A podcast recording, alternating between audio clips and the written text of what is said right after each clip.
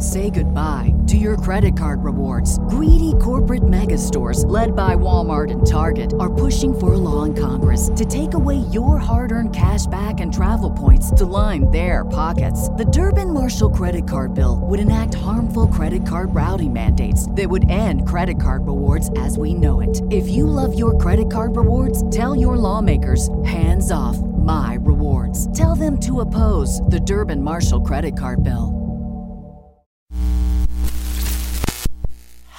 This show is brought to you by The Makery, the podcast network for makers.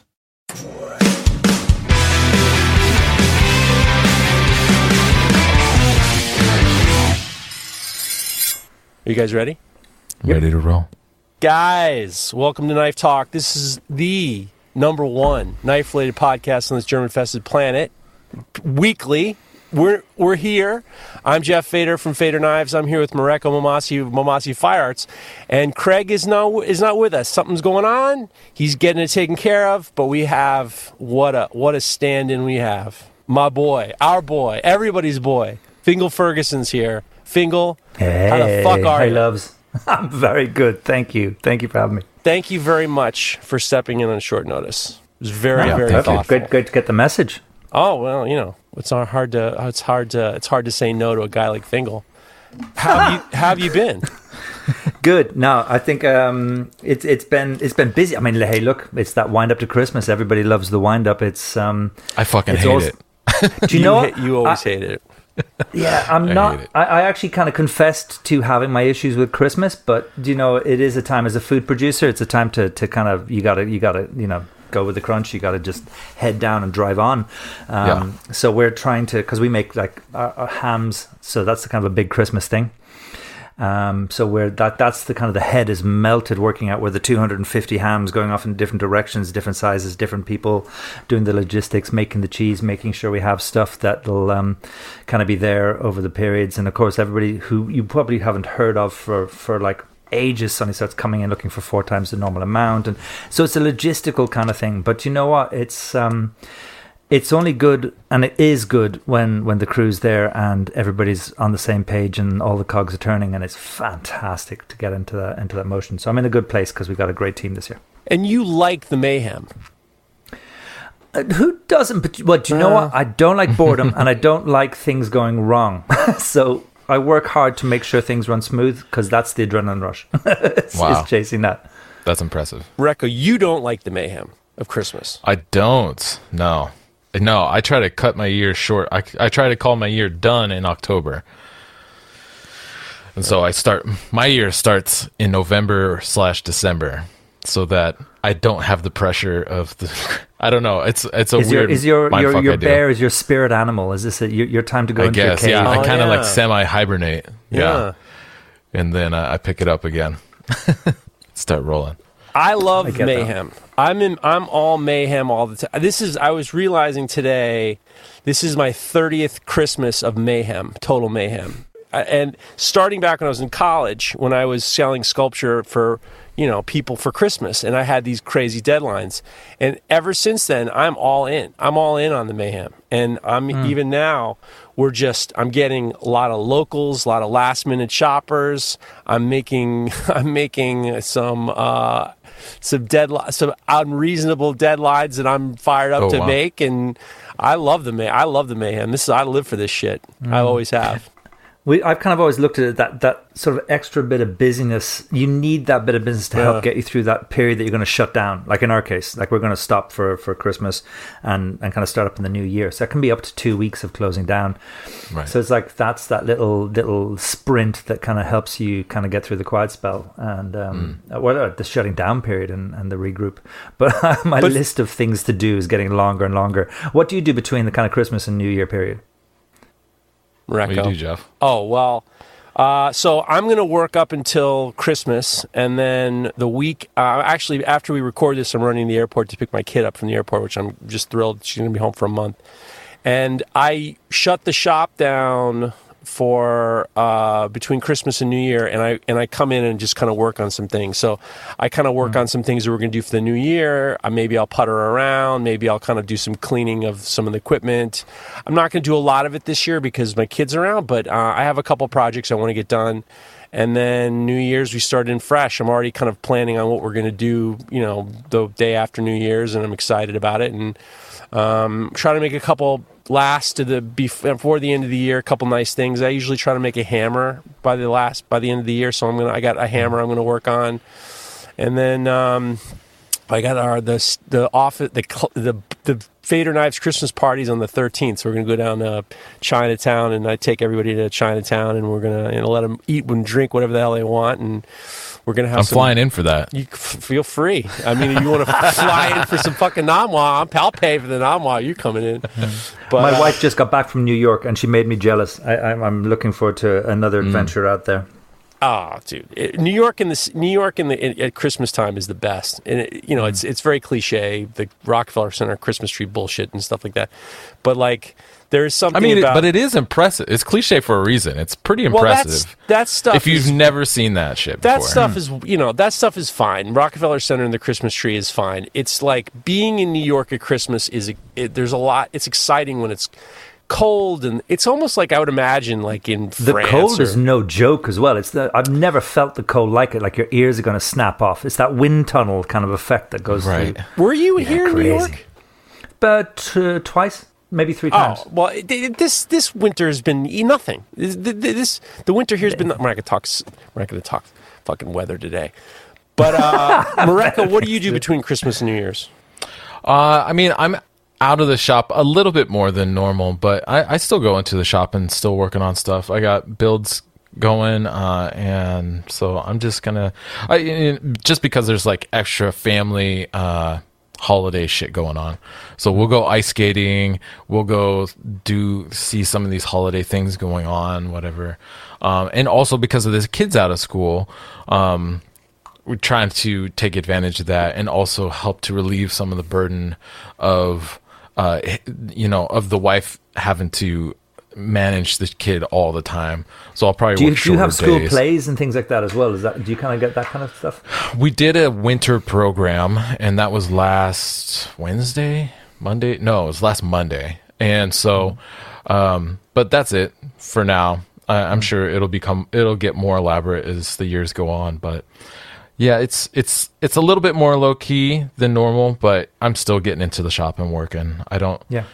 i don't treat these days as though they're something super special But I, you- uh, honestly people's birthdays are more important to me than fucking christmas and new year's day But Mareko, you say What? you don't like Christmas, but you do enjoy the time you spend with your family. It is a nice time this holiday season. Kind of like there's a little something special about being with your family.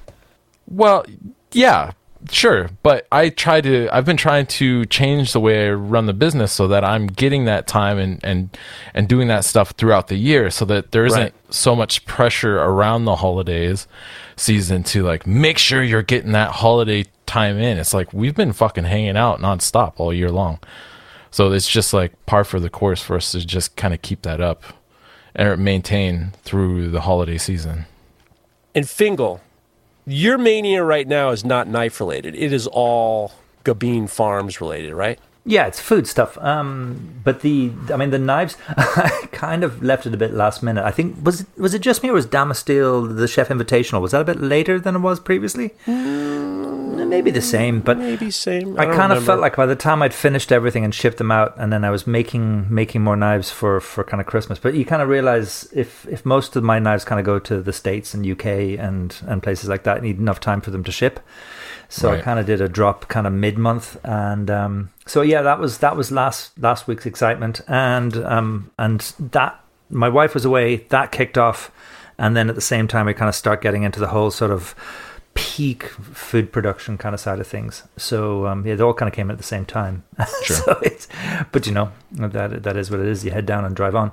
Um, Yeah. But yeah, no, that, that I think definitely I'm I'm not getting into the workshop as much, and I will, and I'm looking forward to kind of doing it between you know over the holidays and stuff to kind of get some get some projects under my belt. I have this this new workshop that I've been in for about a year now is really kind of clicking in. and I'm kind of enjoying the space.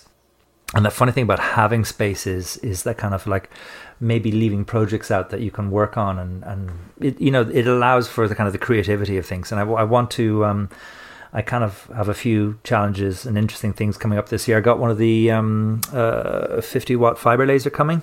Oh, nice. So it'll be interesting to see what that does. Everything from will it potentially cut out kind of bolster, kind of like the little bits of the nickel silver kind of shims, and what can I get to do that kind of stuff, customization, you know. Eh, But even on the food side of things, you know, kind of make Gubbeen chopping boards or sort of packaging and kind of Get a laser things engraved that- Gubbeen on a ham. Yeah, You know what? That's not the actually, fucking That's wor- not a bad idea. That's not the I worst to- idea I ever heard either.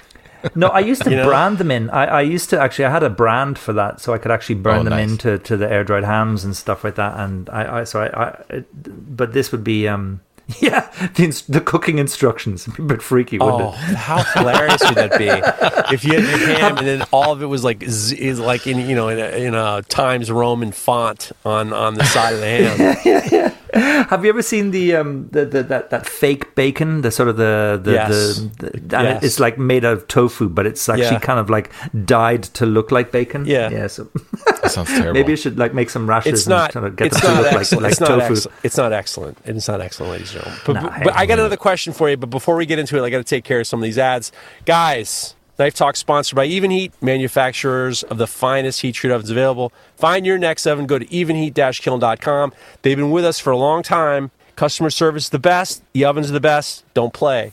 And next is I just got a package from Combat Abrasives. I, I bought some belts and I used the promo code Knife Talk 15 to get 15% off when I went to combatabrasives.com.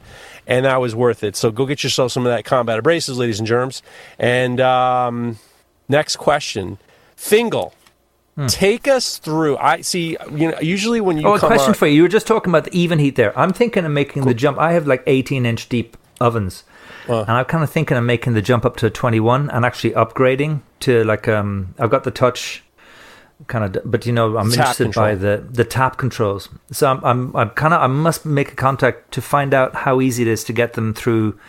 Um, Europe and who the contacts are, and I imagine I haven't actually had a look yet on their website, but I wonder if it's all there. But I would appreciate a contact because um, I think it would be an interesting um, thing to, to to upgrade. I might sell one of the, the smaller ones that were perfectly good, but you know, there's that point where you kind of start putting knives in on the angle you know, Yeah, diagonally into an 18 inch oven, and it'd be nice to have. And I wonder, do can you actually the modern ones now with a newer one compared to one that's maybe at this stage now seven or eight years old? Um, do they actually heat up quicker? I mean, is there a way of actually getting extra? Is it extra elements will make them kind of come up in temperature? And how much of an influence Mareko is there in perhaps being able to increase and speed up the, um, the or the speed of the rising temperature? Like basically, you put a, a blank in, and then it gets up to critical faster. That's actually beneficial to some steels, isn't it? Uh, it can be. Um, are you As talking? as, so, as long as the are you putting is there, the if you know what I mean. yeah? Are you putting the steel in cold and letting it come up to temperature with the kiln?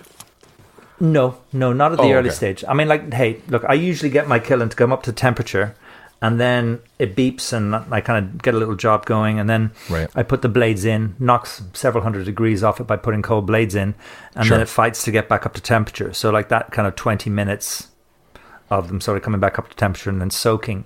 But I'm kind of curious to see if if by upgrading um, to a newer I see, oven, like like the temperature The benefits. recovery. yeah, I mean, is there truly a benefit in perhaps having that more horsepower in in a in a in a kiln, Yeah, or does honestly- it actually make a difference? I feel like that would be a better question. We should get Spence on the podcast. I just sent honestly. I just sent Spence's contact information to you, Fingal. Get a Yeah. hold of Beautiful man. Spence. Thank you. He's Spence is the man. Here's what I 'Cause would, I don't I don't know those ramp speeds and how they vary from older machines to newer ones. the- Uh, if they do Well, at it's all. probably down to it's probably as I mean, like we're two twenty, and That's your it's issue. probably down to the amount of heating elements and the, the the side the size of the kiln. I imagine are the two variables, and what you put in there, of course, as well. But if you have extra elements and the horsepower of electricity behind it being two twenty, then um, I'm sure it's better to bring them up to temperature quicker than to, to snail Well, pace especially with a larger kiln, if you're going from an 18 even to a 22, you have a you have more thermal mass. You, you have more coils, but you also have more thermal mass in those bricks to help hold that temperature once it gets up there, so that it will also recover quicker um, when you put cold steel in. To But is there to- technically more of it to heat up as well, though? Oh, I mean, yeah. There's, But once it reaches temperature, there's- you're saying, yeah. Yeah, once it reaches temperature, and it's the same thing, honestly, with forges. Like you know, to forge a knife, you really only need a small forge. But you know, a lot of these guys who are forging Damascus and stuff, they have these giant forges, and part of that is because of the cross sectional dimension of that billet that they're putting in and out of the forge is so large that they want it to recover as quickly as possible, because the less time and heat, the better, kind of in a way, uh, to a point at least. Um, and and so they have the larger kiln, or sorry, forge with the greater thermal mass, and so it holds that temperature a lot better, and and it will recover when you put the bill back in. And I think it's the same situation with the with the uh, a bigger kiln, ki- with a with the bigger kiln, kiln. larger kiln. Yeah. even if you go 22, uh, yeah, that larger thermal mass that you're working with will help it to recover quickly. I find mine uh, once I put a blade, and I'm only honestly I'm not doing batches like you guys, but I'm I, you know I'll, I'll sometimes I'll do two three blades at the same time, and it's back up to temperature in about five ten minutes at the most. I heard a good trick from um, when I was getting some Apex Ultra steel and um, and from from Tobias about um, putting extra metal if you're if you're doing an annealing process to actually load up the kiln with lots more metal so that once it hits temperature and you want to slowly you know it, that, that extra mass of metal inside the kiln Right. will Sure. kind of slow down the the cooling process and Huh. act- you know That makes a lot So- of sense. yeah so Yeah. yeah, there- there- there's, I love the, the tips and tricks keep them coming I would suggest I would suggest I have a 110 Evenheat and I have a 220 Evenheat. The 220 Evenheat ramps up so much faster that I don't I only use the 110 now for tempering. Just Your because 110's your OG, isn't it? it's the yeah, the one I got a long long time ago and I've never had a the only thing I've ever had to replace were the thermal couplers, which is a 1 2 3 thing. And the mm-hmm. thermocoupler replacement is only if you're you really so the thermocoupler is a little uh, thing that fits down into the uh, machine and then it reads and that's what reads the temperature. And if you, I was talking to Spence and at one point it just started going cr- kerplow and he says well if mm, you're sure. if you're doing a ton of stainless at those high heats the thermocoupler over a couple of years I got I think I got like two years out of a thermocoupler and he was just like that's yeah, I've pretty had good I've had to replace one too. But the great thing is about that 110 is it's not going to kill you if you touch it with the tongs. you know, that's the whole thing about 110 in the states, isn't it? Well, it's the safety element, right? don't fucking touch I mean, you I mean, know, I've you know, zapped. you you know, you touched it. Like, yeah, Yeah, I've gotten. z- I- Look, it's you know what the thing is is that they're very easy. I my suggestion is is I wouldn't. I don't. I, I try not to think about those things. However, I didn't. I you know the 220 is definitely the way to go in terms of if you're looking for volume. And now, interesting enough is for me, I'm now finding that I can heat treat AEBL way more. I can do like at least I could probably heat treat 30 knives of AEBL a day easy um, in sets of five because there's no ramp, there's no ramping up. So with AEBL, you bring it to 1925 and then it holds it for 15 minutes and then you start quenching. Um, And then you know when you take the last one out, you op- you crack the door and then I let it go down you know like 600 degrees and then by the, to get it to go to the next round, if it takes like 20 minutes, like barely, not even 20 minutes. I say like 15 minutes. It is pretty. It is pretty uh, for doing volume. I mean, 30 is not really volume, but I mean, if you're doing it in the shop, it's pretty. It's pretty cool. Mm. Speaking of, of the electrics, there we had when I was younger. There was an, a lovely a lovely friend of the family's was a neighbor. He was an electrician, and he had this very interesting way of doing his his kind of billing, his invoicing. So when he would kind of he's a one man show. He'd rock up and wire an entire house. He'd do everything around the farm or the dairy, whatever we needed fixed up. Wow. But his way of charging everything and charging us was based on his regular work. But if he was sweating, he'd charge double time. Whoa. if he was chasing or like climbing ladders, basically, if he was cracking a sweat, it was times two. So the whole trick was to Damn. stop him I see, sweating. because you were because he was having to hustle. he was having a hustle. I mean, if you're working a Right. Kango hammer and chasing a wall, you know, then yeah, that that's double time. You know, the funny thing is, the United States, a union job would be double time all the time. Like, yeah, Yeah, there you go. You know, union guy around here. I know some union guys here. They'd be charging you that this this what you're getting this sweat pay, whether you get the sweat charge regardless if you're sweating or not. So take me through. I want to know because you know for some reason we always get you around Christmas, which I love. Yay. Take me through the how many orders do you have and for for like hams and all Christmas stuff. What's it look like between now and the 24th of December? Like, what's your uh, daily routine going to be like? I think what what's kind of probably more interesting is that in our quietest time of the year, we're running kind of smooth. So peak summer and peak Christmas, you know, like summer being big time, we're sort of the the holiday destination down here. So and and Christmas, you know, is everybody starts eating and doing all that kind of stuff. So w- what happens is that places that buy from us probably buy more than they normally would. Um, so I think the the ramp kind of kicks in. Um, so we probably have the same customers, and many of our customers at the markets kind of place orders. But it's it's that really that lovely thing about kind of winter and the excess, Yeah. which food producers love.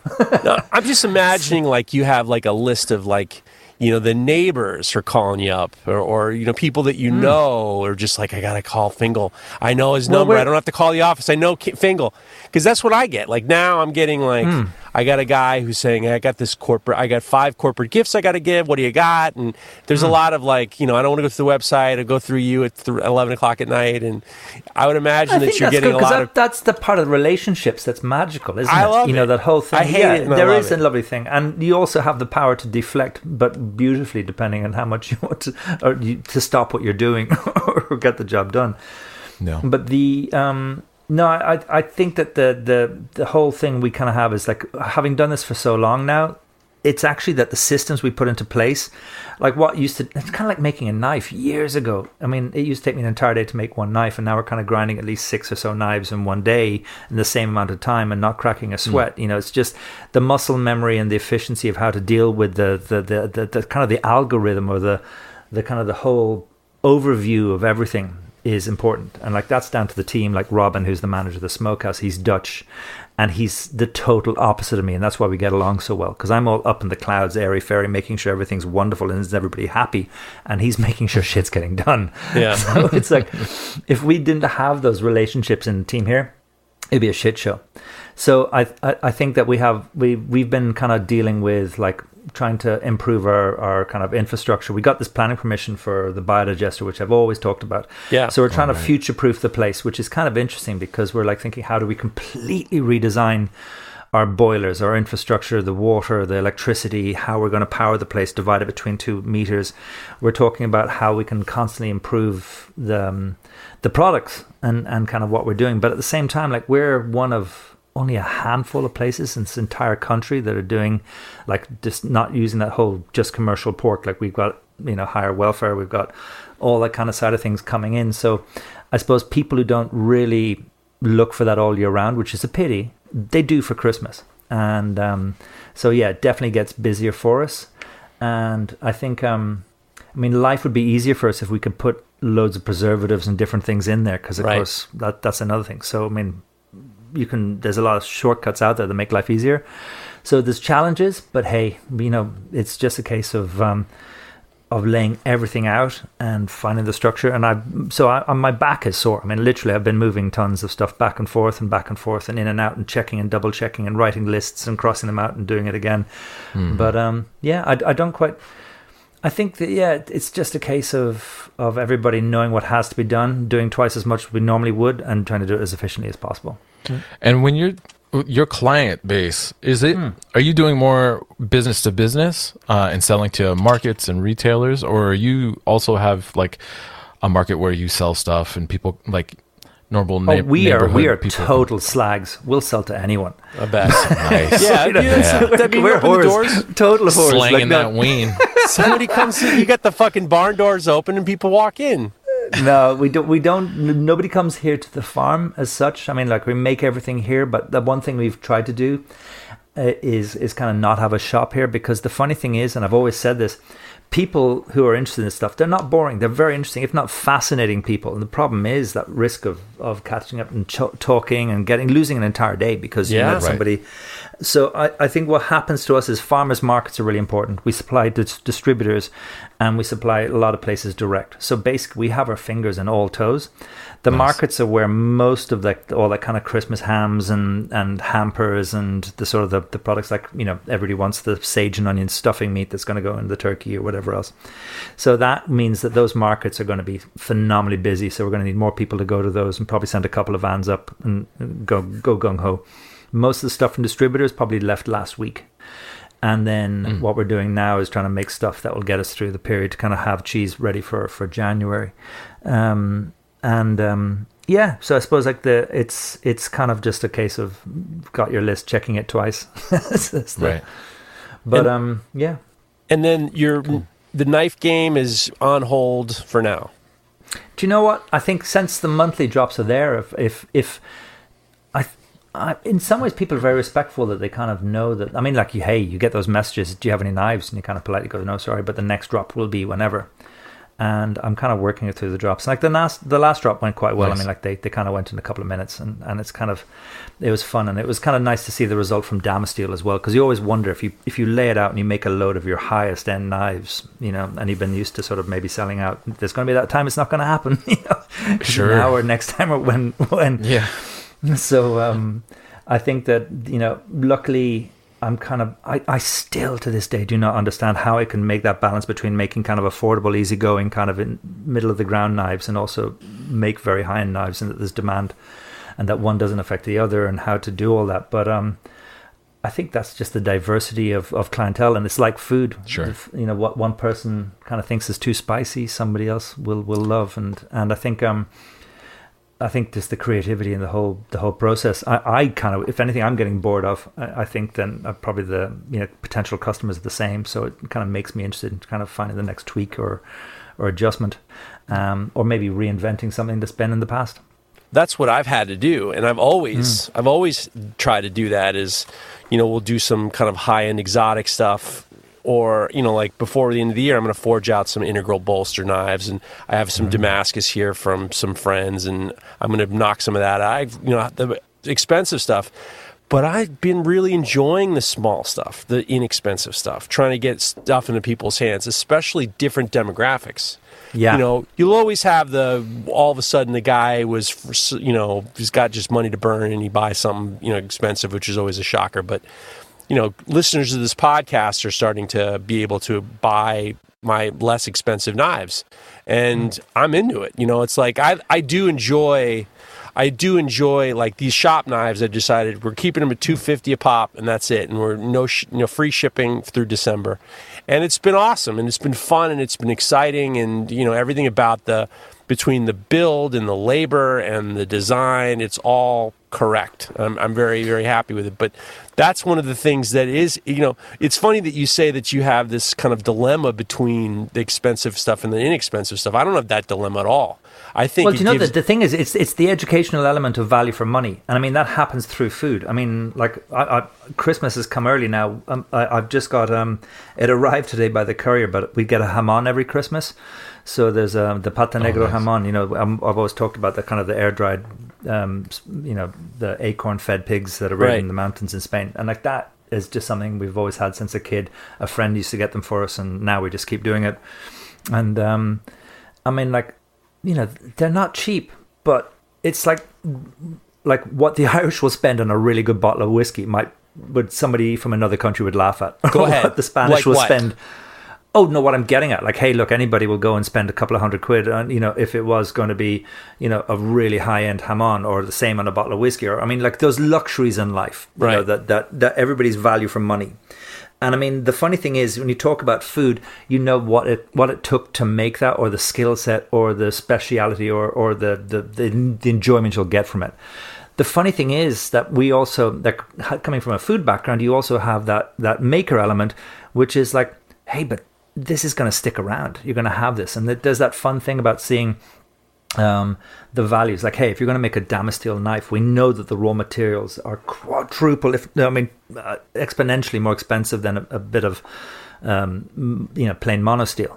So Right. the funny thing is, is that I think people have learned more and more over time the the value of the materials that go into that. If you start using very precious stabilized kind of materials or fossils or you know things like that, but I think that people can also tell when the workload kind of goes into it. it. It's not quick and easy to make the sheaths and to, to the bigger package like you're doing with your with your, your you know the the very clever sheath you have with your with your um what give me the name again The Blackbird shop knife.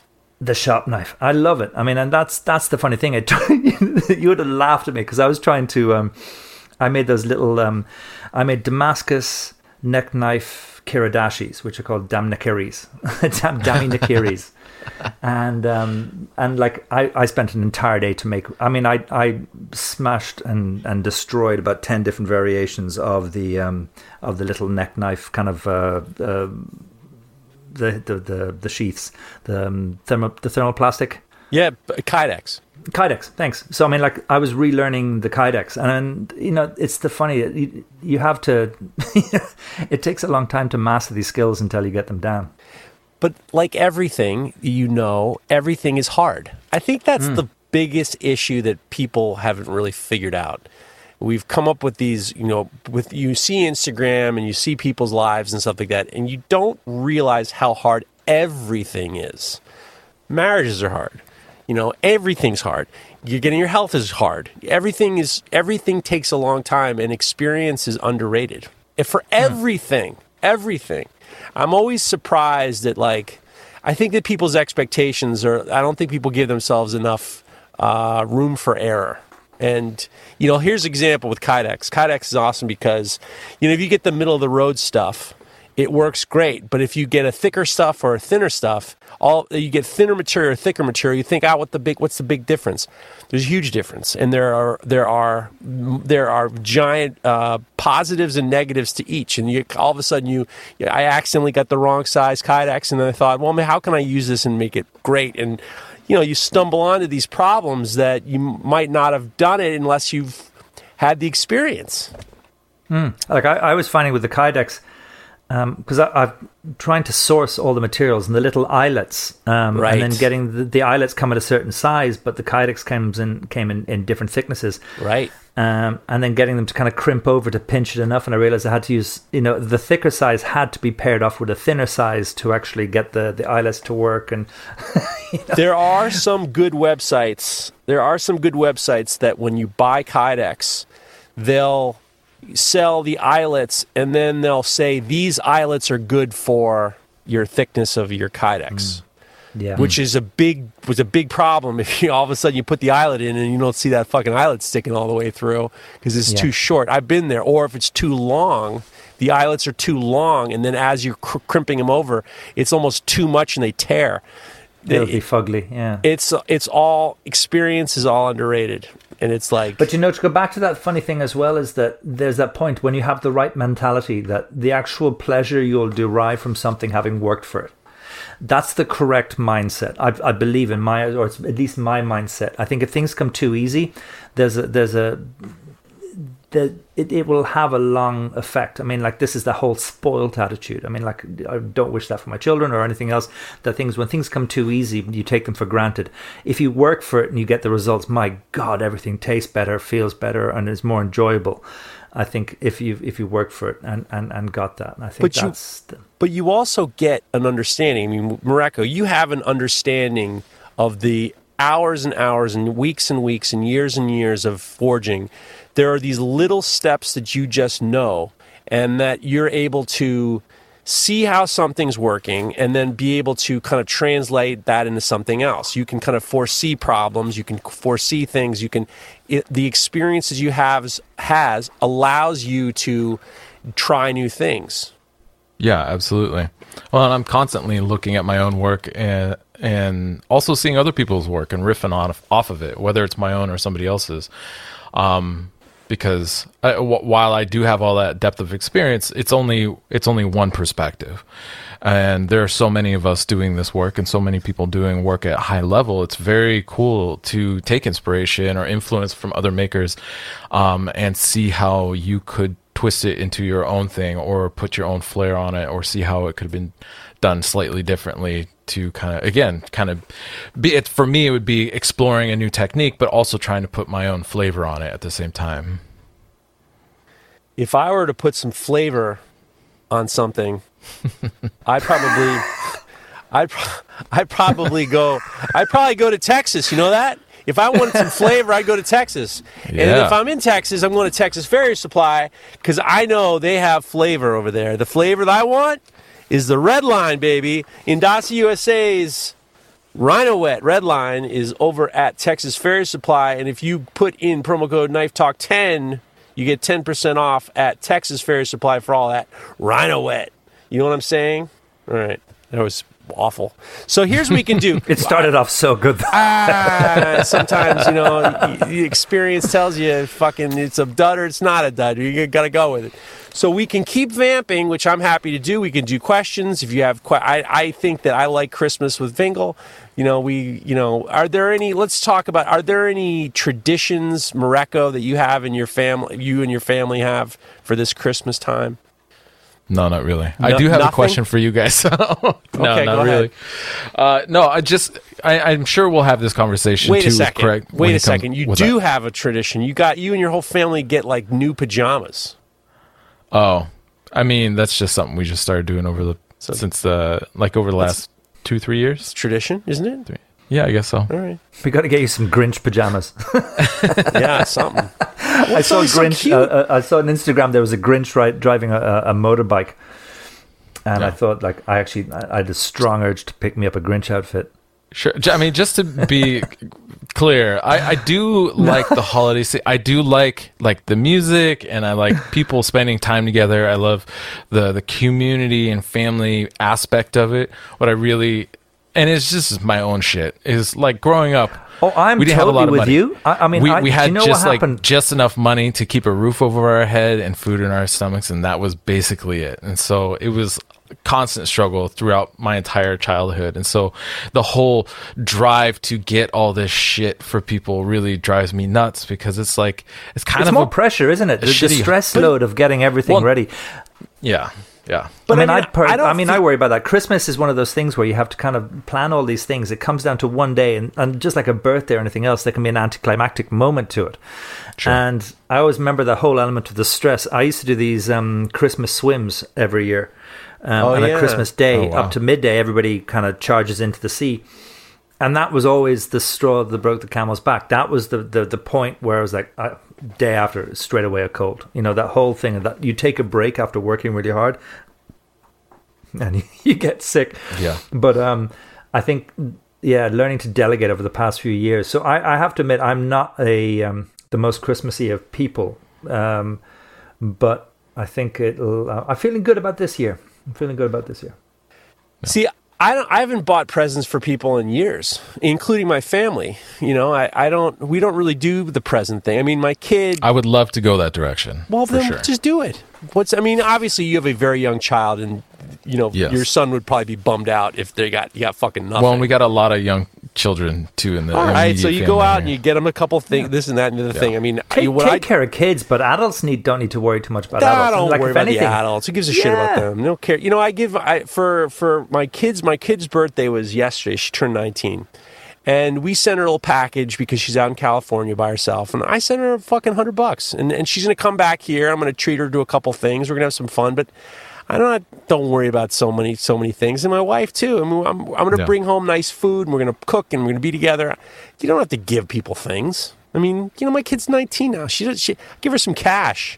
You know, I give her Well, I think there's something nice about giving giving a present that mat. I mean, better than giving a shit present. If you know what I mean, like you know, if you if it's Yeah. a token bullshit thing, you know, Yeah. like a candle, you know, that kind Yeah, of fucking, thing. fucking can. Fucking candle, yeah. Oh, my you know what I'm getting at.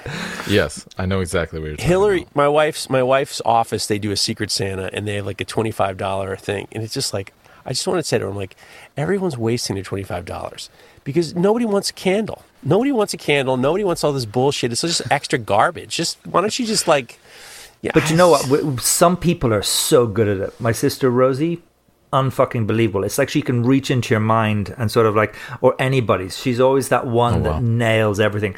But I, I think that comes from, like, you could just say she's. I think she just works her ass off. I think she thinks about it so much and gets it right, and is just one of those people that cares and does it hmm. really well. But that's it. There's a certain person that actually commits nails it and does it and sees it through and just has that that thing like hey look we're not afraid of work it's just this is one of those jobs that's coming up for us now that we're like fuck i need this like a hole in the head but there's nothing that beats that feeling more than actually a loved person or somebody in your life that and you find that present and the, the the the enjoyment that little kick of actually knowing that you you nailed it you know there is Right. that that's it's probably more fear of not getting that that present Sure. that's actually overwhelming And That's- God that's what it is bless, for me anyway. God bless people looking for presents because us knife makers would be in a real he- heap of trouble if Yeah. not for them. Oh, for sure. I mean, presents are like, I mean, I'm all in. You know, I this this past month, it's been like, I want to get this present for my fa- husband. I want to get this present for my wife. I want to get this present for my coworker. I'm like, I'm with you.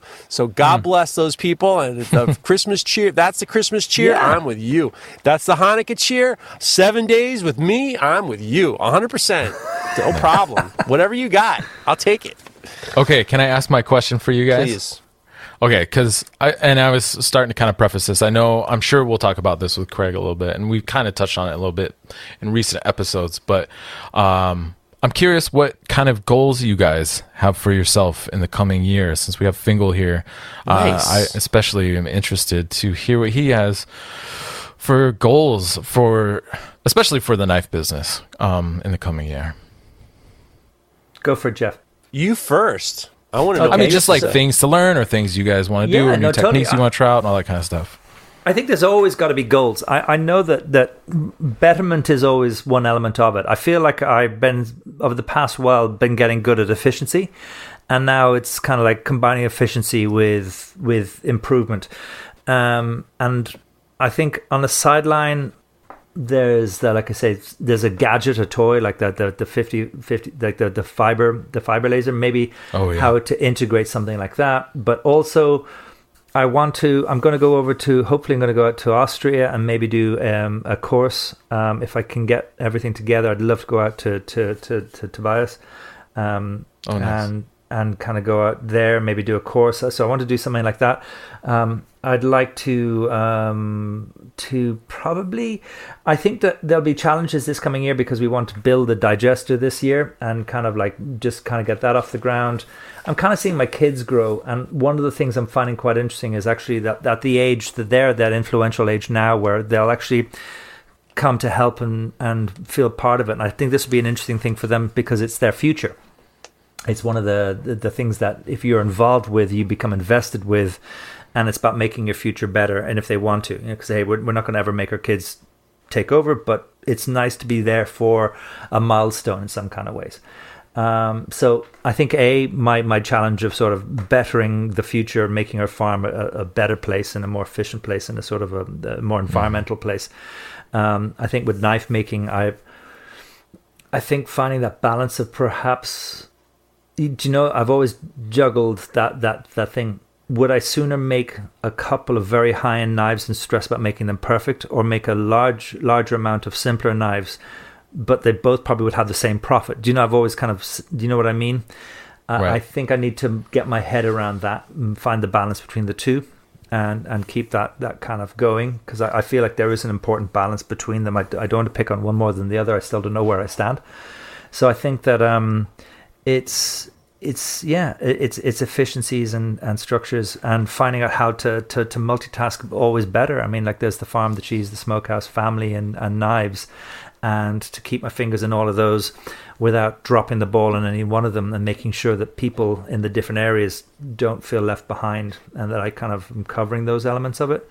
Um, because there's a funny integration between them all, luckily, and as long as we're all on the same page. So I think that's my thing: keep keep the integration um, going and get better at, at communication and and and that side of things. You know, you said something uh, a few sentences ago that was uh, that piqued uh, my interest, and I was, I was talking about it with Ben Camone uh, this past week. Um, you were talking about the the expensive knives and the, and the inexpensive knives, and the the profit margin. You know, the the the profit margin and, and stuff like that. And hmm. I was talking to to Ben because I, I learned something at this. I was at this metal shop, and we were doing a lot of installation on job sites, and they were union and non-union job sites, and it was like it was hell. It was hell on earth. I just hated it. And I was talking to the owner, and he was saying, "Just be careful with these union guys, and just do your job." And he he says some of the biggest problems with these union jobs are the union iron workers see a job as a career.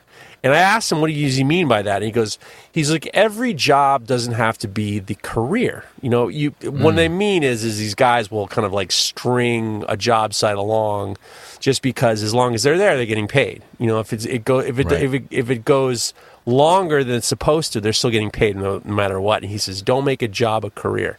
And I really felt like that's something that every knife I sell, I don't have to make a million dollars on, or I, it doesn't have to be all profit. If, if if the margins are good, where we're keeping the lights on and I'm able to pay our bills, sometimes you don't have to. Every knife doesn't have to be a career, and I think that that's kind of informed me in terms of.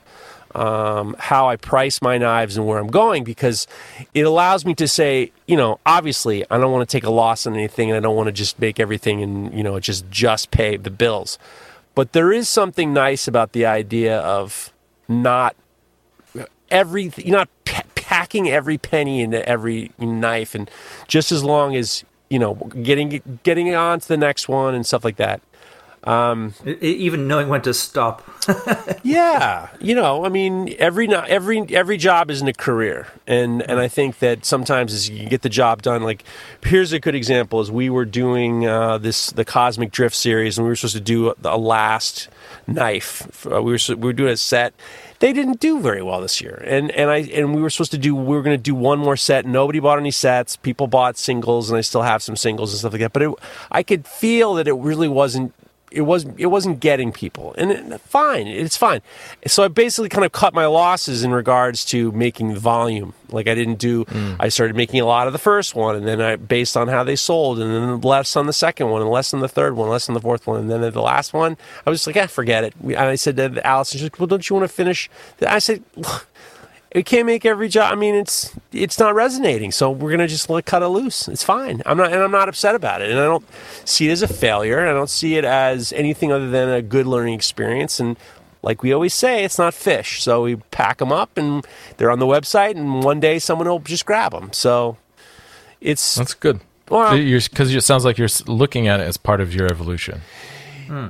in regards to your question, in regards to this, I, I'm getting better at being more uh, making executive decisions and not being uh, personal, feeling per- personal about them. And I Okay. can, and I don't, I don't, I don't get upset. I don't get, um, I don't him and haw. I make decisions and I stick with them. And I'm, and I, ever since the past couple years, I've been doing that.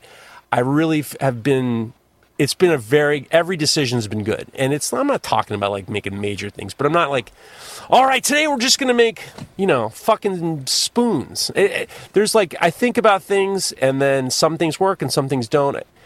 For this year this year we had a goal in the beginning of january and we've gone past the goal that we were supposed to go to so that's really good and i'm looking forward to tony and i are going to talk in january and we're going to set ourselves a I've, bigger I've goal got a question for you there that, that just ahead. kind of flags something. If if Go you ahead. are, and you're very much like I've often wondered when it comes to the drops, and I, I don't know if the, the statistics are there through perhaps a website, like if I'm using Squarespace.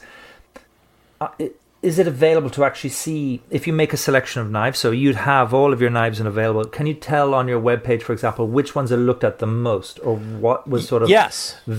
Hmm. I have a Yeah. I have an analytics page that says hmm. what people are looking at. I can see who I can I can't see who the person is, but I can see what they're looking on on the website. I don't know yeah, who so it the most is. the most visited web pages you It'll- can tell. So I can like, do yeah. that, but I can also see like right now somebody's looking at the bushcraft section. They're looking at the bull elk.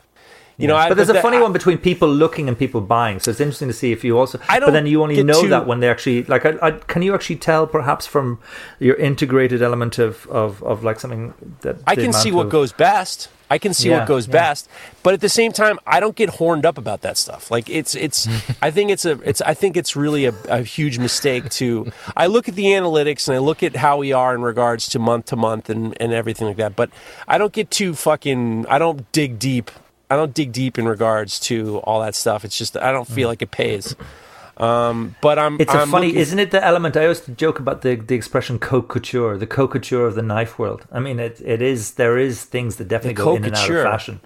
yeah, you know the Haute catwalk. couture. Oh, That's the yeah. one. The high fashion. That's high fashion. The, the I- I fancy that Irish one. guy over here. All of a sudden, the coca chair. Unbelievable. I don't know. But I, do- I'm looking forward to this coming year. I'm looking forward to also. We we had talked with some uh, PR companies, and they were just they weren't doing. They were giving us bids after we were talked to them about stuff we didn't want, and it was like we passed on a lot of them, and we we should when we we should have if we were going to make a commitment, it would have had to have been in July and August to capitalize on Christmas and nothing. Nobody was just making it happen. So we're talking to a few other people. I got a meeting with some other content guy, and I'm looking forward to growing more than I did this past year. Yeah. What about you, Mareko? What are your goals for this year? My goals. Um, I mean, I want to keep doing scheduling. Actually, before I do the podcast, my wife and I do our business meeting, and our schedule next year is pretty busy. So, doing a lot more teaching engagements, um, which I'm really excited about. And then, um, you know, I've I have a lot of funky little jigs and stuff that I use for my knife making, and I'm realizing like some of these are good products that I think a lot of people get value out of, and they won't break the bank. And so I'm trying to figure out what the best ways to approach getting those into the hands of knife makers.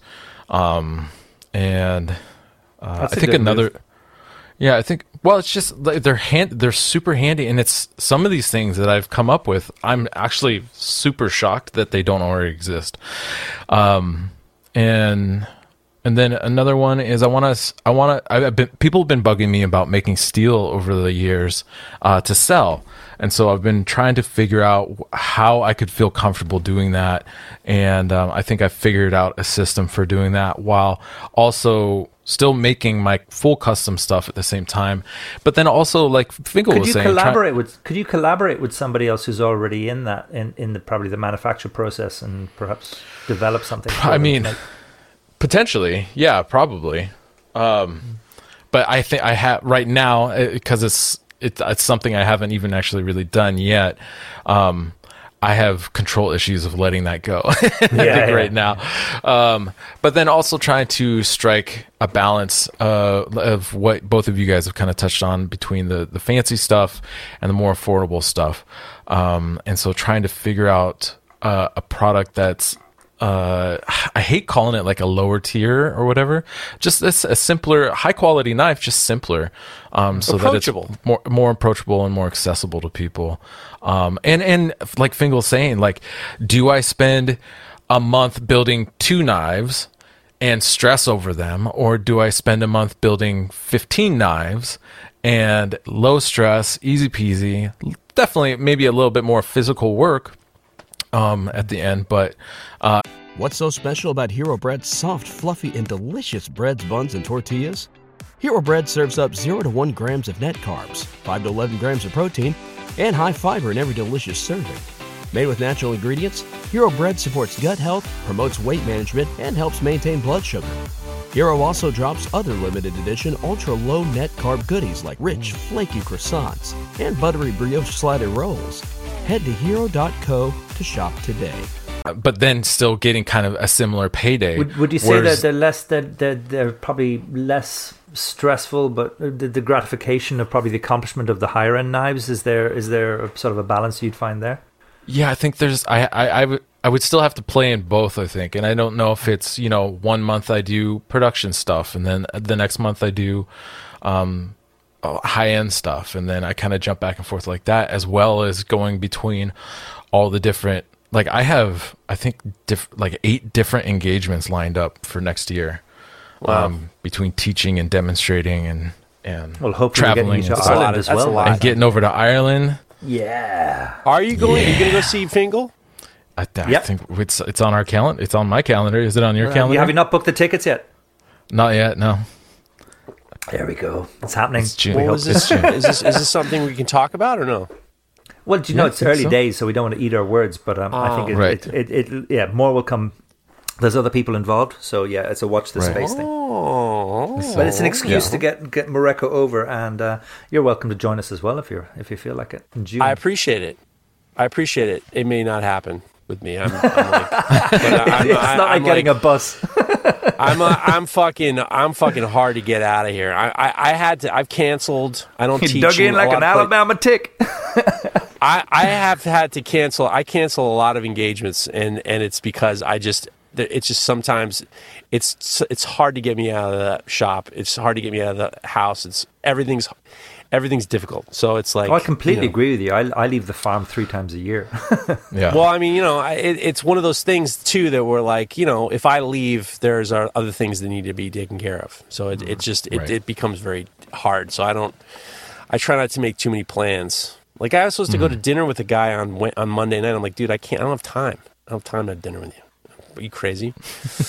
but with that said, guys, if you are traveling and you're looking for some sweet, sweet deals in Canada, this is not another not, not another not good one, but fine. Go to Maritime Knife Supply. It's your one-stop shop for steel belts, abrasives, handle materials, tools, forges, kilns, and more. They're the Canadian distributor of combat abrasives. They're the Canadian distributor of, of Rhynowet. They also have Damasteel. They have the Brodbeck. They have Gator Piss. They got all that stuff. Go to maritimeknifesupply.com. Take care of, of uh, Lawrence just sent me a package. I, I bought some uh, belts from him. He sent me a nice hat. He sent me some mints. He sent me a fucking a jug for the Gator Piss. What a guy. Go to maritimeknifesupply.com. Get yourself 10% off when you buy a 10 pack of abrasive belts. and we were talking about Maritime Knife Kydex earlier, and he sells Kydex too. There you go.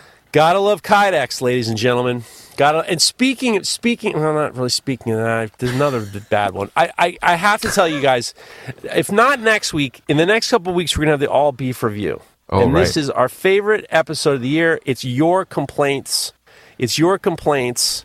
And we read them off. So go to Knife Talk Podcast on Instagram and send in your beefs. But don't write me the Magna Carta, guys. There's a lot of side talk going on. I don't need the, and then she says, and then I says. I don't need any of that. Just fucking get it down to like a nice little paragraph, couple sentences. I don't like this. You don't like that. And um, we'll read it off. So. You need to find something for the who. What's the best beef? I wonder if uh, there's, there's Speaking the best, of best beefs, beef guys, awards. speaking of beefs, guys, something I wanted to bring up.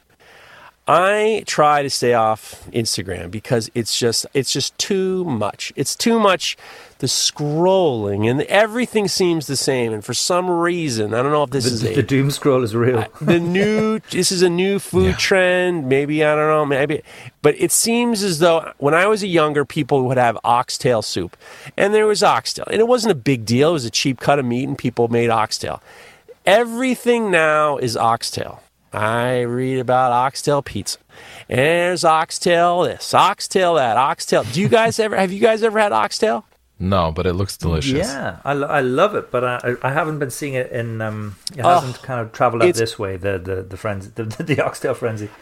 I've seen so much goddamn oxtail. There's this one guy in in Utah, and he goes, he calls, "I'm Texas in every way. I got ox." He's smoking oxtails, and he opens the smoker, and there's hundreds of these little cuts of oxtail, and all I can think of is. Where's all this goddamn? How are all these goddamn oxtails? Where are all these goddamn oxtails going? And I started to think about it, and everyone's, and I started to think about fucking oxtails. And all of a sudden, I started thinking, where are these oxtails? It's the tail, it's the tail. And it dawned on me, it is the closest cut of meat to the asshole.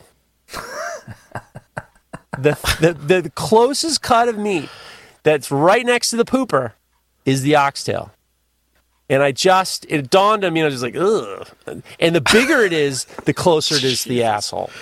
So I just You realize worried the about that. skin's still on, right? I mean, when there, it's there's next to the definitely things. asshole. Yeah, there's here's definitely the- things that are closer. I mean, you could actually be eating the intestine. You yes, could be in, eating this. yes. You know, all but kinds of things regards that are to the skin, Mareko, have you ever marinated a piece of chicken Yeah, sure. for like 15 minutes?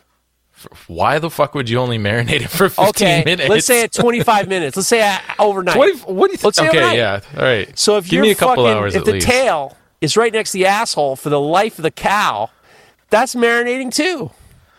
Oh my god! No, What, is it because the skin but is a semi-permeable definitely membrane? one of I'm those just cuts. saying- you, you don't you don't eat it rare. You don't eat it rare. It's definitely a say- dish I'm that you cook the shit out of before I'm you eat it. these guys are like getting all frothy about the, this part that's Wait, like wait, wait, okay. asshole flapper. So have you not? You've never had like tripe tacos? Oh yeah, I'm not a big try. I'm not a big. I'm not a big. I've had the only the only uh, awful or Oaf- guts, awful.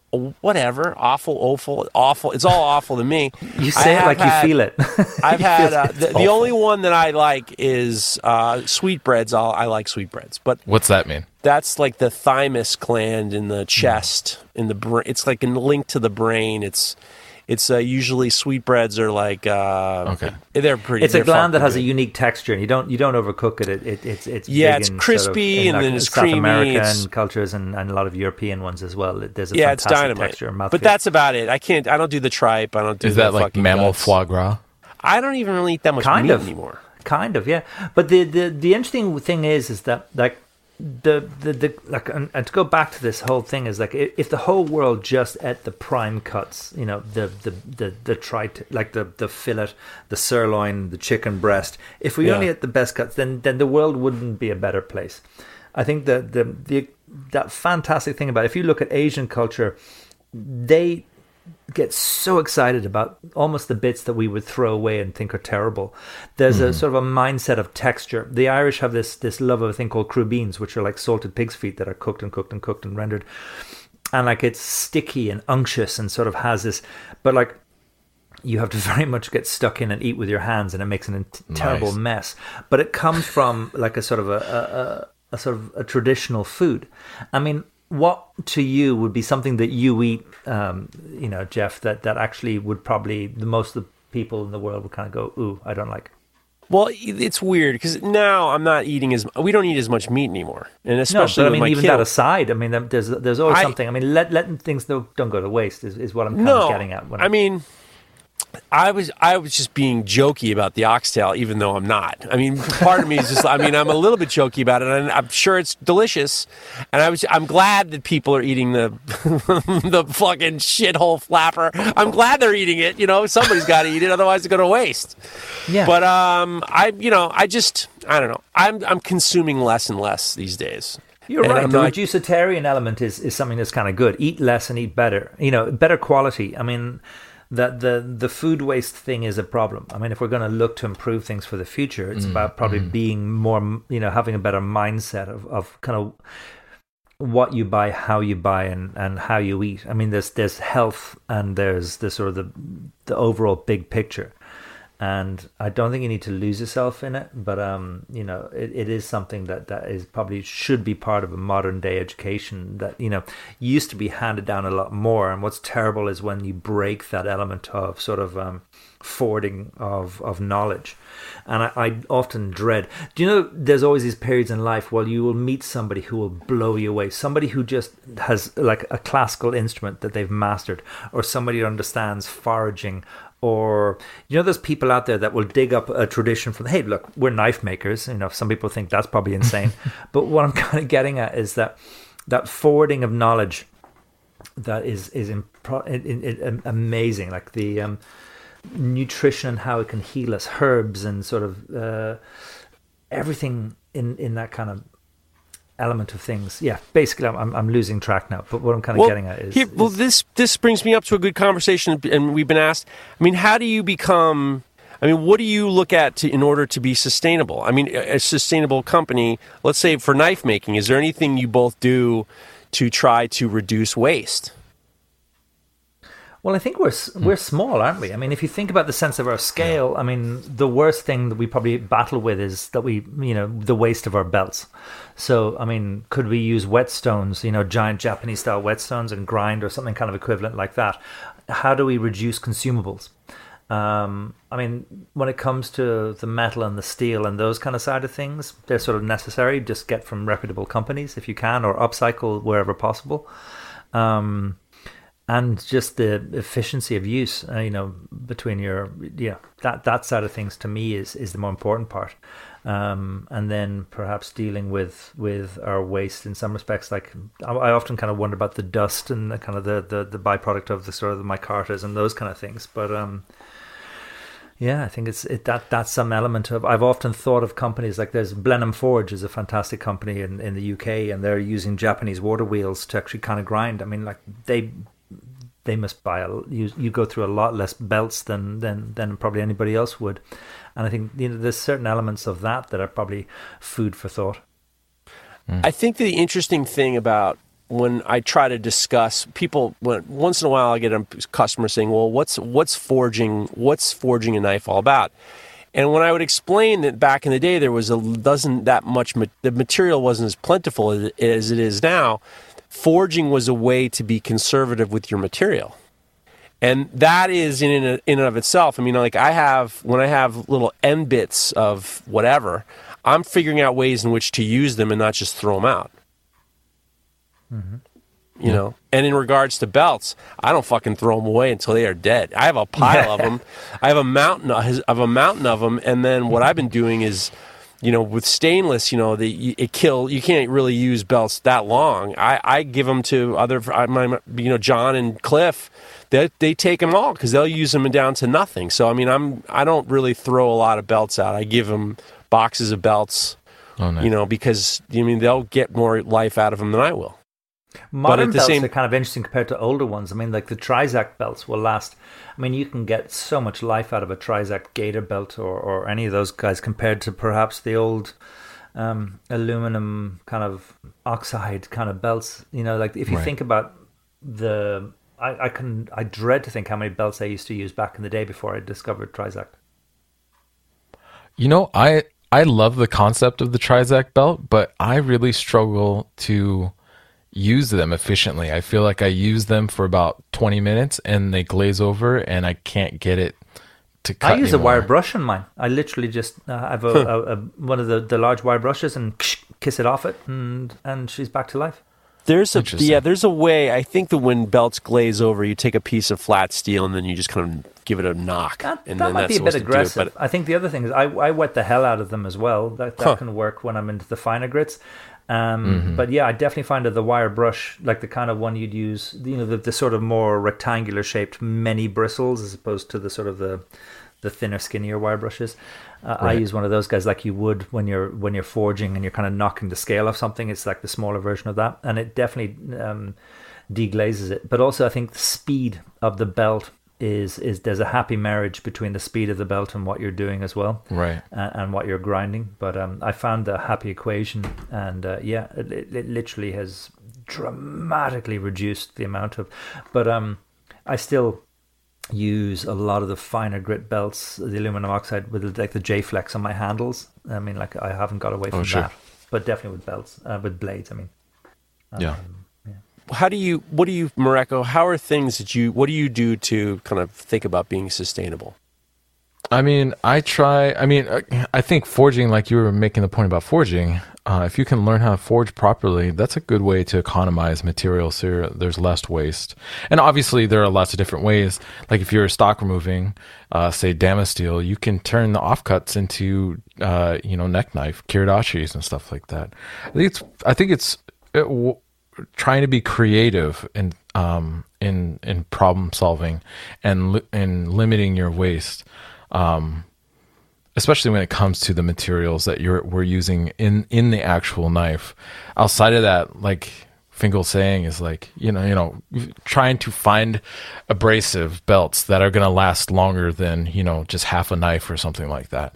Um trying to you know you know use machines uh, uh, honestly as effectively as possible. So you're even just like running less electricity and building up your skills. I mean there's i, I it, some stuff is just there's nothing you can do about um, but I, at the same time i don't honestly think about it too much.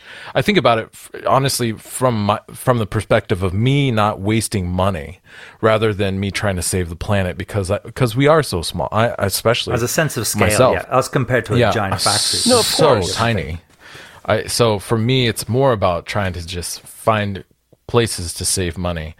Um, when it comes to the the expensive parts of the materials, but Sometimes they but, go you know, I'm the most expensive part, really. Me doing the work is the most expensive part of the night. Of course, making. but sometimes it's nice to think about. I mean, here's here's a good example. Like when you're cooking or you're baking, and you roll out the dough. When you're cutting out with a cookie cutter the cookies, you're not just fucking slapping them all over the place. You're trying to like nest them as Right. uh, as the water jet guys would do. And Yeah. I, I think about that in regards to when I'm buying steel for stock removal, if I'm not water jet cutting it, Mm-hmm. I think about the stock removal. I think about the steel I'm buying in the sense of like, what's the most efficient steel I can buy that will yield me exactly what I want without a lot of waste. Like these uh, shop knives, when I d- did them, the the thickest part of them, the, the widest part is an inch. So I bought long stretches of inch by three, uh, uh, 30 seconds.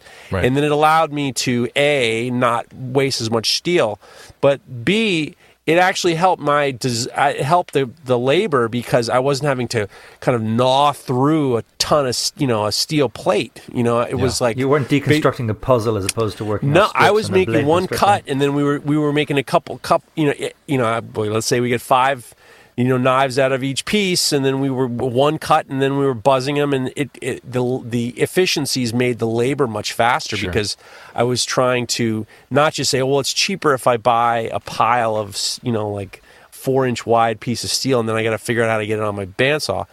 I was, you know, trying to be efficient in regards to the material, and then there's hardly any waste. Yeah, I mean, I I think uh, it's, when it comes to belts, I guess back to belts, something I've done over the years, uh, gosh, starting actually a while back, maybe six years ago, I've started adding intermediary abrasive steps. So instead of jumping from like uh, 60 to 220, now I have at least a 120 step in there. And that because I'm not trying to make a 220 belt do the work that maybe Right. an 80 grit belt and a 100 grit and a 120 and a 180, then a 220. Instead of making that massive jump, I, I have a step in between. Ideally, maybe I would have a couple steps.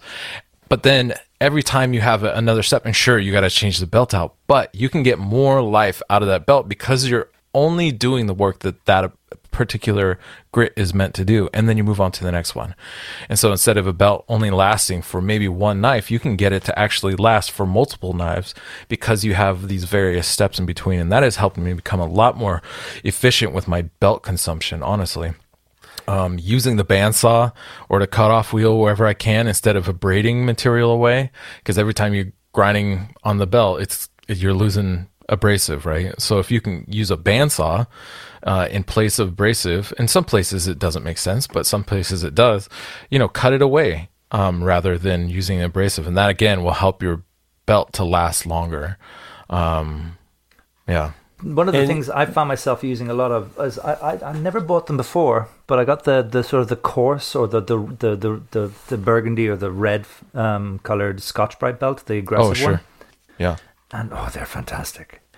I think when you know I've I kind of always thought it was going to be too aggressive, but actually I've been using that for sort of softening corners, and I've, I've sort of started integrating it into into a lot of things, and and uh, again that's one of those belts that you get a lot of life out of. That probably you know, you'd find yourself using it to soften between grits or, or or clean up areas when you're finishing off the knife, like the little pokey corners, um, you know, like where the the plunge behind the plunge line, and you know. Th- those kind of things, and I, I love finding those shortcuts that are under your nose um, just to blend to blend things in and, and, and, and find that kind of element but I, I'm so contradictory on, on how on my, my belt progressions, and it almost changes with steels. I mean, if I'm doing um, some Nagashi blades, you know, they have soft cladding. It's a whole different ballgame to grinding those than it is to grinding 14C28N. And then you have, like, say, RWL34, which is a lot harder, you know, up in Mm-hmm. the 60s, Rockwell wise. So you find yourself grinding in a different manner, but it's a lot easier to sort of mirror polish, but that's a whole different kind of bug. Different steels kind of almost call for you to adapt, and the muscle memory of what you're going to call out for um, at, at your at your fingertips of, of sort of belts, you kind of need to duck and weave, um, and I think that only comes with time. But uh, yeah, I think it's it what will work one week, you'll just find yourself reinventing it. Um, to just kind of get through the whole process. You know, Well, that you know, it's interesting result. you say that because that's one of the those in terms of efficiencies. In Mareko, saying that labor is his most expensive thing, which is ours too. We've Mm. changed. I've made a lot of decisions over the years because of trying to figure out ways in which to make uh, the labor cut the labor down. One of them was to figure out how to heat treat AEBL so it would uh, be as efficient, as effective as the 440C because 440C is a fucking killer. And we actually had to hand sand a 440C knife this week. And David was just like, bro, this is after all the AEBL, this is killing me. And Yeah. it was really, it was a huge, it was a huge amount of time saved.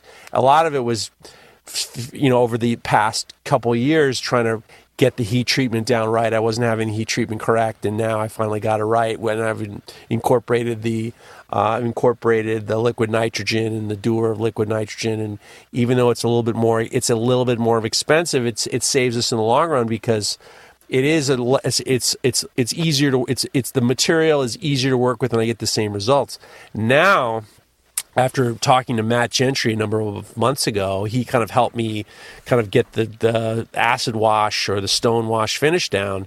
And that has saved us a lot in terms of labor because now all of a sudden we don't have it, it, I'm getting a good res, the result that I like with a belt finish with the uh, with the stonewash. And I'll tell you the reason why is because all of a sudden it's a matte finish. There's no longer any, you don't see the satin and you don't see any of the lines. And that was the problem I've always had with my belt finishes. I just didn't like the way that they looked with the lights. I felt like those lines going from the from the spine to the heel would stop your eye when you're looking down the, the knife. Now, if you make it a matte finish with the with the acid and the stonewash, all of a sudden you lose all those lines completely, and then you end up with something really nice.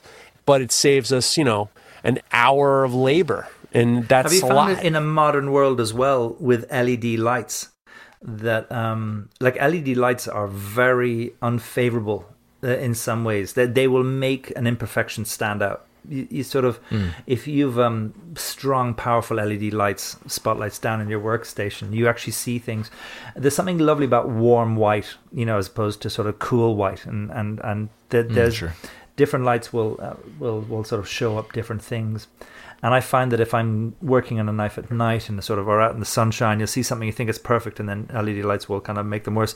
And I, I think that's something kind of interesting as well, is that perhaps we have a more unforgiving sort of light source now than we probably did several years ago. You know, before and when the- your the- customer sends you a picture of the knife on their hardwood on their kitchen, and you're just like, ah, Jesus Christ, don't fucking post that picture. yeah. Oh my god! I'm just like, oh my god! I don't know what's worse: a picture, a picture of like, I get a gleeful guy on the dead animal with my knife, or fucking one on their, one on their with their terrible lighting in their kitchen. hey, don't repost it. Don't repost it, guys. Listen, if you're going to save some money with some belts uh, because you're trying to do the right thing, go get yourself a Brodbeck Ironworks. Uh, 2x72 grinder. It's a grinder made by knife makers for knife makers and metal workers and anybody removing material. If you go to brodbeckironworks.com, put in the promo code Knife Talk 10 you're going to get 10% off all the packages, all the parts, all the stuff. It's a great machine, and their customer service is great. Uh, it's a great company, and we are all behind our friends at Brodbeck Ironworks. I was using my Mareko platen today. I love it. How good Yeah, is that? boy. How good is that platen? I was I was using that platen too. I use that platen. I have a couple of them, and I like the bottom wheel. And I was doing some friction folders. We're gonna we're gonna put six friction folders on the website, and I started to use that bottom wheel. Was that a four inch wheel? Yeah. I use that for the hollow grind. and I've been using usually a, a nine inch a nine inch contact wheel for the hollow grind, and I But I love that it's a rubber wheel as well. yeah, I decided to use the Mareko platen four inch wheel because I really wanted that. I really wanted that very shallow. I wanted to get I the the blade itself wasn't very big, so I wanted to make sure I got a lot of got a lot of motion in the ocean, and that that four inch wheel was really great. Yeah. Good. You know what's you guys weird? digging it. You know what's, What's weird? What's weird is do you do a lot, Mareko? Do you do a lot of hollow grinds with Damascus? Uh, I mean, almost every knife I do has No, but like a tight one, like a tight one. Uh, rarely, a but I small have diameter done them. wheel. Yeah.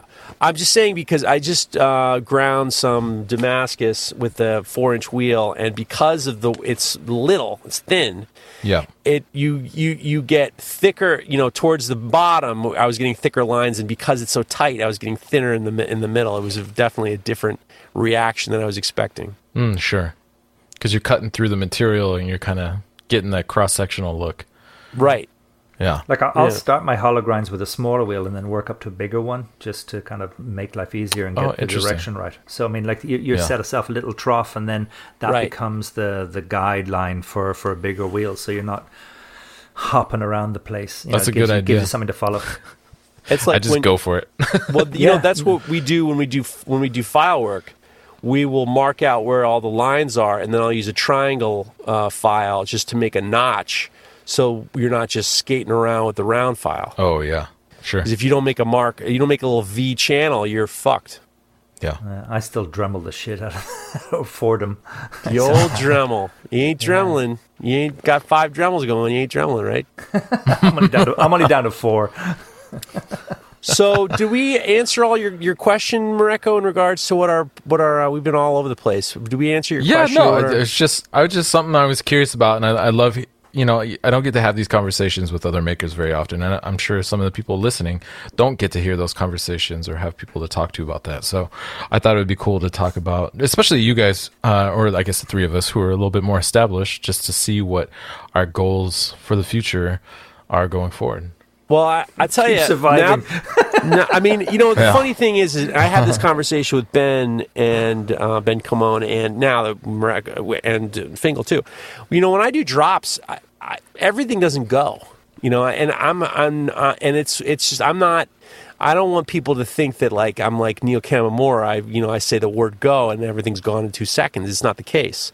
I think that now we're at the point where we have stuff on the website where there's stuff to grab and go and all that stuff. But you know, I want to get, we want to build. I want to grow. I want to grow. I want to. I don't necessarily need to have everything sold out as soon as I drop it, but we need to get a wider audience, and that's really kind of where we're at now.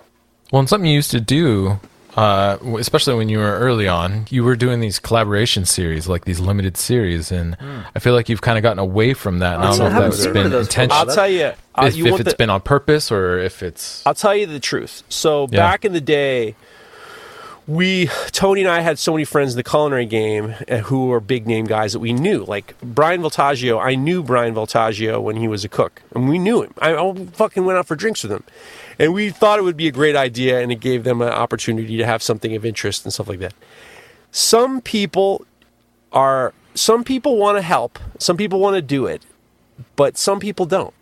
And the problem is is if you don't have a relationship with the person where they're willing to put in the effort to promote it, it's a hmm. loser. And that's the problem. You know, the problem is is and that's the thing about collaborations.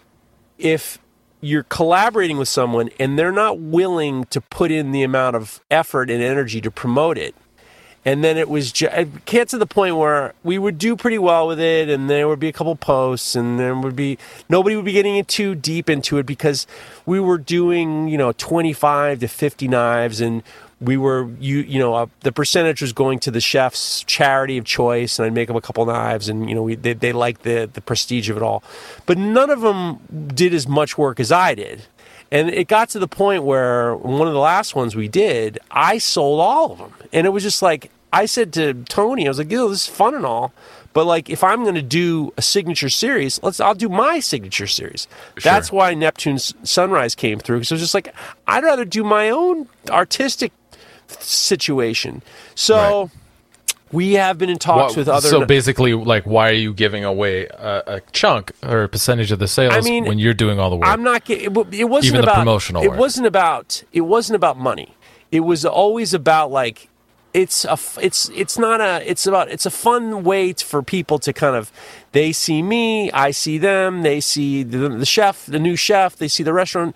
Uh-huh. But I mean, if the, the other person's not doing anything, or not enough, then it's just like, what the fuck am I making this knife for? You know, and it, it was like, I just, it wasn't fun. And I felt as though, and I made the point that like, I don't need them at this point. Now, of course, if there, if there's somebody who wants to do, to do something, we're, we're, talking to a few people and I'm game and I don't say no. But at the same time, it can be a fucking drag when you get into like a uh, collaboration with someone and they don't want to fucking move stuff. And I Well, it move. would be it would be wonderful if they came with a project that you wouldn't have thought of that actually. You know, that's be- that's something we were supposed to do something with these butchers and and it was going to be fun and you know i made a couple knives for them Was this had your all these knife? ideas i did that yeah and you know they just never got back to me so it was like fine and that happens too i don't get crazy about it and i also look at how much work people do online and i, I have chef friends that i like to deal with and stuff like that but uh, it's some people it'll work with, some people it won't. And I found myself being irritated that I was doing everything, you know, and it was like, you know, I want it to be a fun ordeal and me not having to do absolutely everything for somebody who really didn't give a shit. I Charlie gotcha. was awesome. Charlie Palmer was great, and because I've known him, and we did it out of you know friendship, and that was when it's good. But like, as a business, these things can. If somebody's not into it, it sucks. I'm surprised I never saw you do one with uh, Jacques Pépin. Look, he's an old guy. He doesn't want to. And, and the thing is, is um, between you and me and the, all the listeners listening to this, they got him running. They got him running around doing all this stuff. I don't need to bother him. No, you know, he's, it's not. he's a busy guy. he's an old. age. His family's doing a great job with him, but like at the same time, it's like you. s- When you also get to a certain, you you gotta. You got to get into it with a certain type of person. It, when you start to get into it with a big type of person, they're hockey and shining for everything, and you get your fucking ass handed to you. So, like, he's still a I ledge mean, bag though. there are guys out there who there are guys out there. It's it's not a it's not it's a fun project, but it's like it's a lot more. It, the juice isn't worth the squeeze sometimes, and you know Gotcha. we'll come up with it at some point. I mean, I just and I'm hesitant to do it only because I unless somebody's into it, it's a loser. It's a loser, and it's like you know, it's a loser. So that's the answer for that. But I mean, I you know I think that for it was a great experience. I'm glad we did it. Um, Do you think there's an untapped into element there? So we're talking about chefs. You know, you Well- have artists who bring art to the equation. There's utility and sort of there is uh, hunting. Is there sort of some area out there that you feel could be a, a world that, that perhaps we're not tapping into that, that is a sharp edged object? I'll tell you. I'll tell you something. To, in my opinion, that I, I think about a lot, and I think about it a lot just because it's a friend of ours, Josh Smith. What he's done with Montana Knife Company hmm. is so fascinating. But what he's done is he's been able to tap into a, a demographic that's totally different from most knife makers' demographic.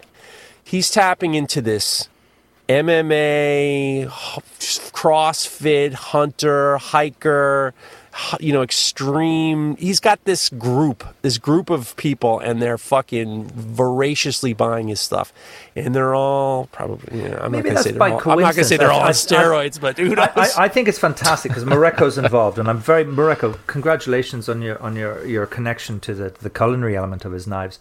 Um, But I, I I- I'm very glad to see his success, and I, I think it is kind of fascinating. But um, that but he's element got a different. he's got a different genres, demo. yeah. He's got a Mm, different yeah. demo than most people. But and did, that's did, the did thing that that come by people don't coincidence, realize. or did it actually was that focused No. concentration?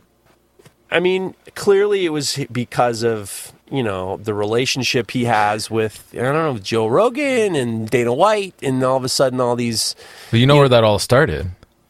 Go ahead. W- was Elk Pressing Fest 2020 Elk at, pressing at Winter. Fest. You remember I went to Winter Strong? Oh Strong? yeah, and, Winter Strong. Yeah, yeah. and those are all the fuck. It, it's not just people that do. It's it's the heads of big companies go to that mm. thing, and they and and Josh has had this concept for a long time, and he did a great job making those connections and those relationships at that event. But his And- demographic is much man. more voracious than than most. Yeah, they're they are they are motivated for Right. fucking sure. Right. Yeah, yeah, you gotta love that. So I mean, but that's but that's an example of a market that may be untapped.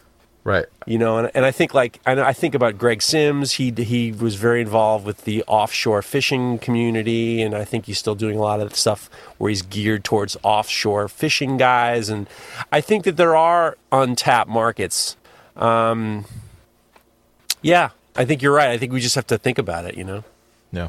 And the other thing is with Josh is that was his bag. I mean, he's I mean, he's been a hunter for his whole life. You know, it's Yeah. like this is it isn't like a fabricated history. You know, he's he's been you know it's something that he understands. He's so walking and it, talking. it makes yeah, sense. Yeah, Yeah. Well, what do you think, Mareko? What do you think the untapped market is? Oh man, I think it's uh I think it's uh I don't know. Actually, Yeah. no. I just there are so many people who are working from home um or, or remotely and I think a lot of them probably are doing a lot more of their own cooking. Um and figuring out like i think some people started to connect or, or some of that demographic started to connect with makers especially in the middle of the pan- or the beginning in the middle of the pandemic and slowed down since then but um, it's finding those people um, who don't realize you know that they want something that's essentially like functional art in their sh- in their house that that has a story and, and a history that they can connect to and that they feel helps to invigorate the experience and and enliven the experience of cooking their own food and so they feel And like they're those fancy. Yeah. yeah, and so they feel like they're the same, like on par with those fancy fuckers on influencers on Instagram and the Food Network and all those different cooking competition shows. They're like they're trying to fill those shoes kind of in a way, and kind of it's kind of honestly, it's like tapping into a fantasy aspect of people's mindsets rather than just providing them simply providing them a tool that they need. It's like trying to tap into a part of them that they w- w- wish they were almost that makes sense That It's makes like sense. an, an imaginary world that they create for themselves uh, The interesting thing is, is when I see a lot of, especially big influencer, cooking influencers, and I see like Food Network people and stuff like that. None of them are using knives that you that you stop everything and saying, "What is he using?" You know, they're all still using the fucking Henckels and the Wusthoffs and the you know whatever. There's an intimidation. I, I've talked to like a that. few of the guys that we sub- like. I, I've made knives for some characters, and they're like, they you don't really want to give them anything too bling bling. It's distracting. It takes from perhaps what they're trying to focus on. That's interesting. mm-hmm. I mean, Something I like- know that. Go ahead. I was just going to say, like, there's there's a couple of, of, of kind of celebrity characters that I was making knives for, and, and definitely it, it came up. You know, when it came to like, do you want the, the nickel clad suminagashi with you know sort of the bright colored this, that, and the other? And it's like I kind of knew the answer before I said it. You know, Right. you know, that obviously not. You know, you wanted to kind of blend in and not be a distraction. You have to think of it from the cameraman's side of things and and also you know logos can't be too over the top you don't want to if you can be subtle with things as well there, there is that element of sort of integration of of things and to me a, a, an almost over the top pla product placement can be um you know not as good as perhaps subtle placement sometimes you know Well, s- Um, speaking of which, when I see a, anytime I see a Matty Matheson video, he always has a Bob Kramer uh, uh, Wusthof or Hen- Henckel or whatever the hell it is. oh he does oh yeah, every time I always see he always he always is slinging that Bob Kramer. Uh, that guy's a character for sure Yeah.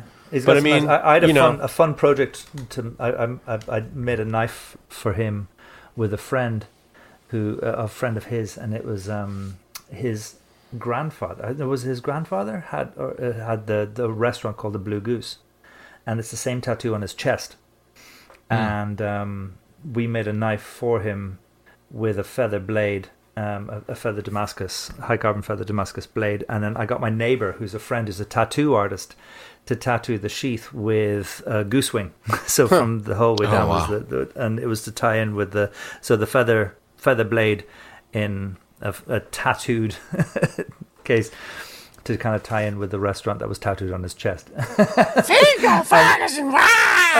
but we gave do it to him. And the funny thing is, but the funny thing is, we gave it to him, and when he gave, like before we gave it to him, or before my our, our mutual friend gave it to him, it was like, I'm so fucking over tattoos. it's like shit, you know. The Oh, whole funny. thing was based around it. So yeah, there is this. Um, I think something Neil Kamimura has done a great job of is helped to, I guess, connect people that didn't realize they wanted. And I, it was, I guess this kind of builds off what I was saying before.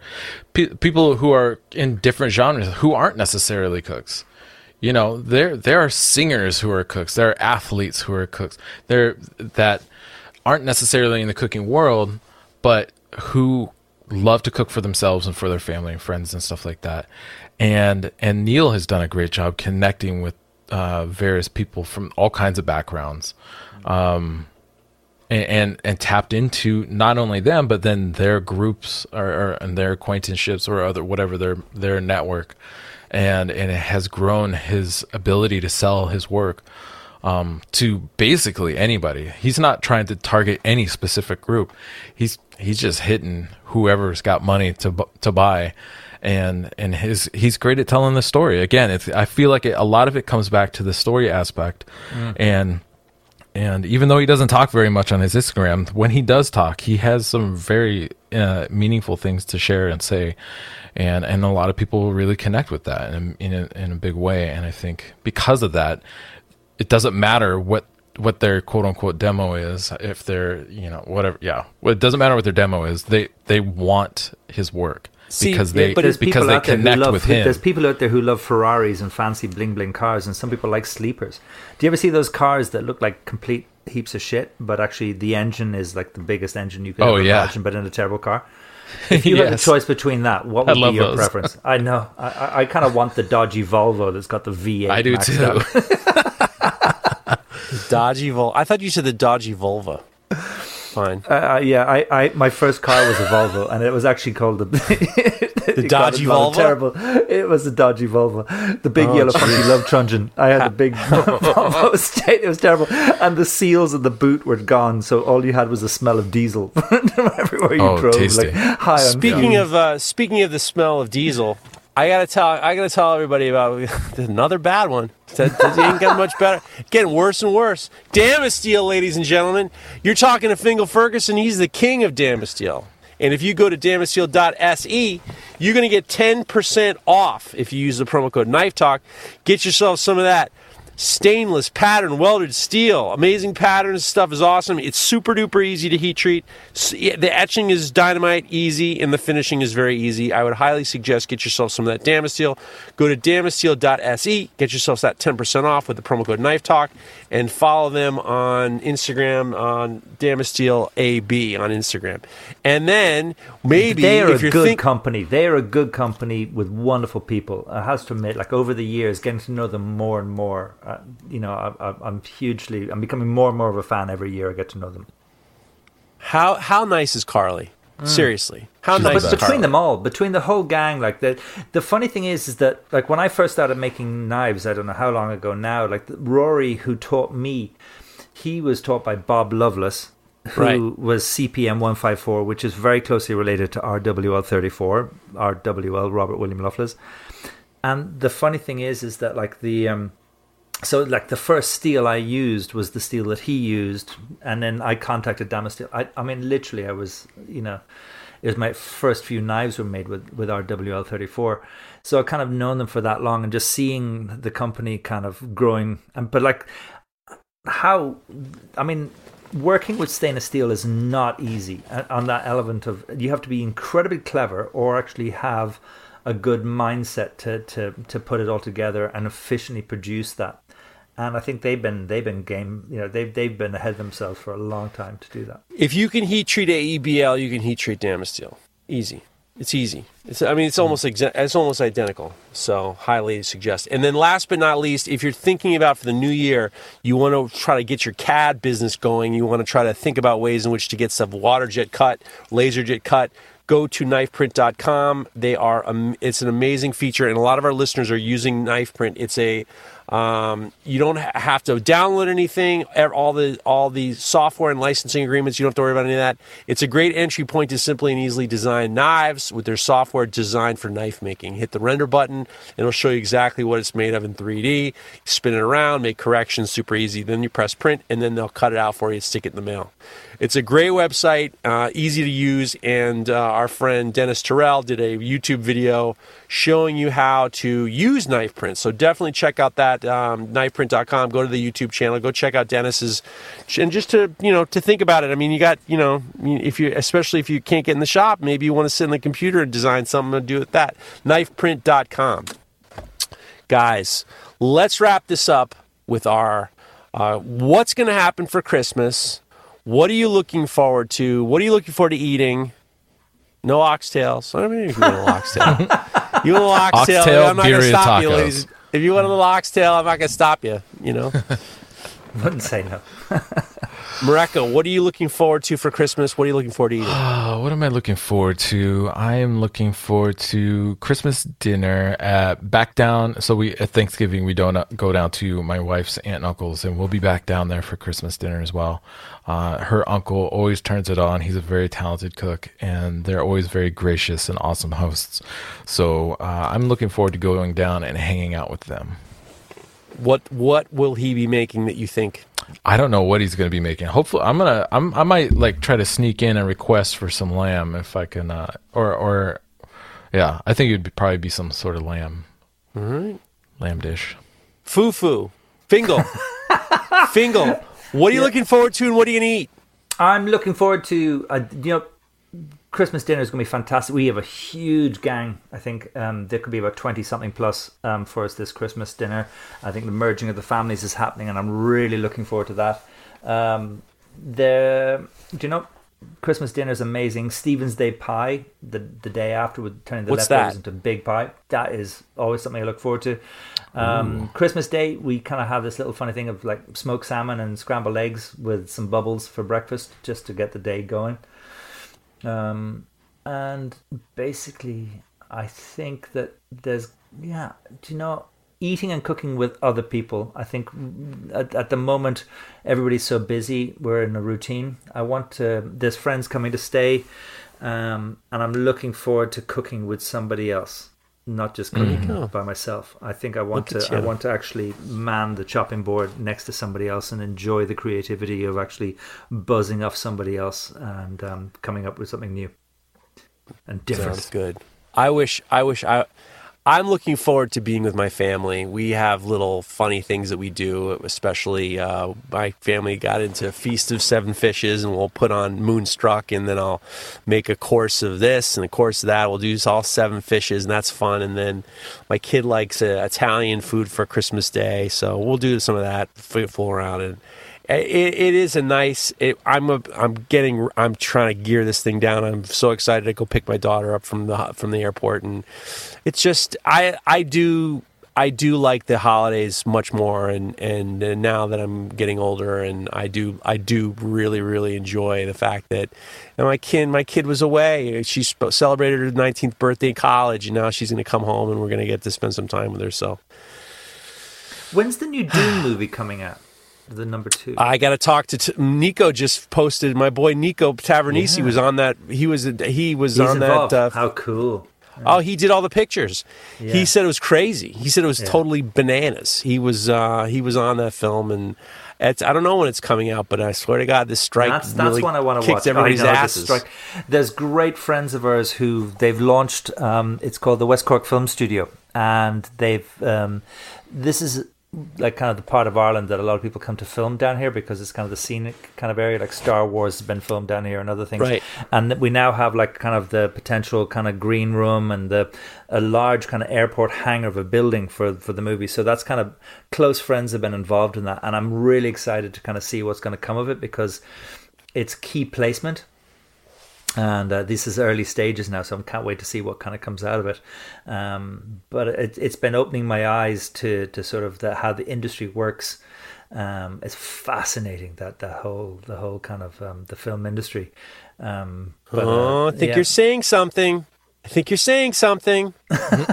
I think you're saying something. I think I think uh, I think Fingal Ferguson's looking to be uh, you know a movie guy. I think he could be a movie Oh guy. no! I look. I, do you know that what? face of yours, cute face, that wa- wacko hair. the crazy hair. But do you know what? The- I actually, I there was um this year we were, we we did a thing with um, Eater, and that was kind of eye opening. I mean, I do you know? Oh, wow. I think I remember listening to you talking about you know the the concepts you came up with for a TV series and all this kind of stuff. It's funny what gets into your head when you see how the industry works, but there's it, it's both fascinating and intimidating all at the same time. I, you know, I've got utmost respect for people involved in the industry because it's it, there's nothing easy about it. But um, but uh, yeah, no, I I I I think I'll sooner watch the screen as opposed to be on it. All right, there you go. Well, I hate to stop this because this has been so much fun, but I've got to to go, to the airport, buddy. Got to go to Your the little airport. baby's coming home. Fingal Ferguson, we cannot thank you enough for subbing in for Craig. Craig last time I wasn't here, Craig says that I was had uh, undercooked turkey. I'm not gonna. I'm not gonna give him jokes. What, what I'm not element give, what element is Cra- his not gonna give turned him to jokes. I'm not gonna give him jokes. But we miss you, Craig. We're gonna see you next week, Craig. And Take your guys, diarrhea listen, light, buddy. Yeah. He's fine. This fucking guy. He's fine. Don't worry about him. He'll be all right. Guys, listen. If you want to listen, uh, send your beefs in for the all beef review. And um, Fingal, thank you so much for filling in last minute. Yeah, thanks, Thank you for man. having me. Cheers, guys. And Mareko is always good speaking to you. Thank you. I hope you have a wonderful week. You as well. All right, guys. We will see you next week. All right. Bye for now. What's so special about Hero Bread's soft, fluffy, and delicious breads, buns, and tortillas? Hero Bread serves up 0 to 1 grams of net carbs, 5 to 11 grams of protein, and high fiber in every delicious serving. Made with natural ingredients, Hero Bread supports gut health, promotes weight management, and helps maintain blood sugar. Hero also drops other limited edition ultra low net carb goodies like rich, flaky croissants and buttery brioche slider rolls. Head to hero.co to shop today.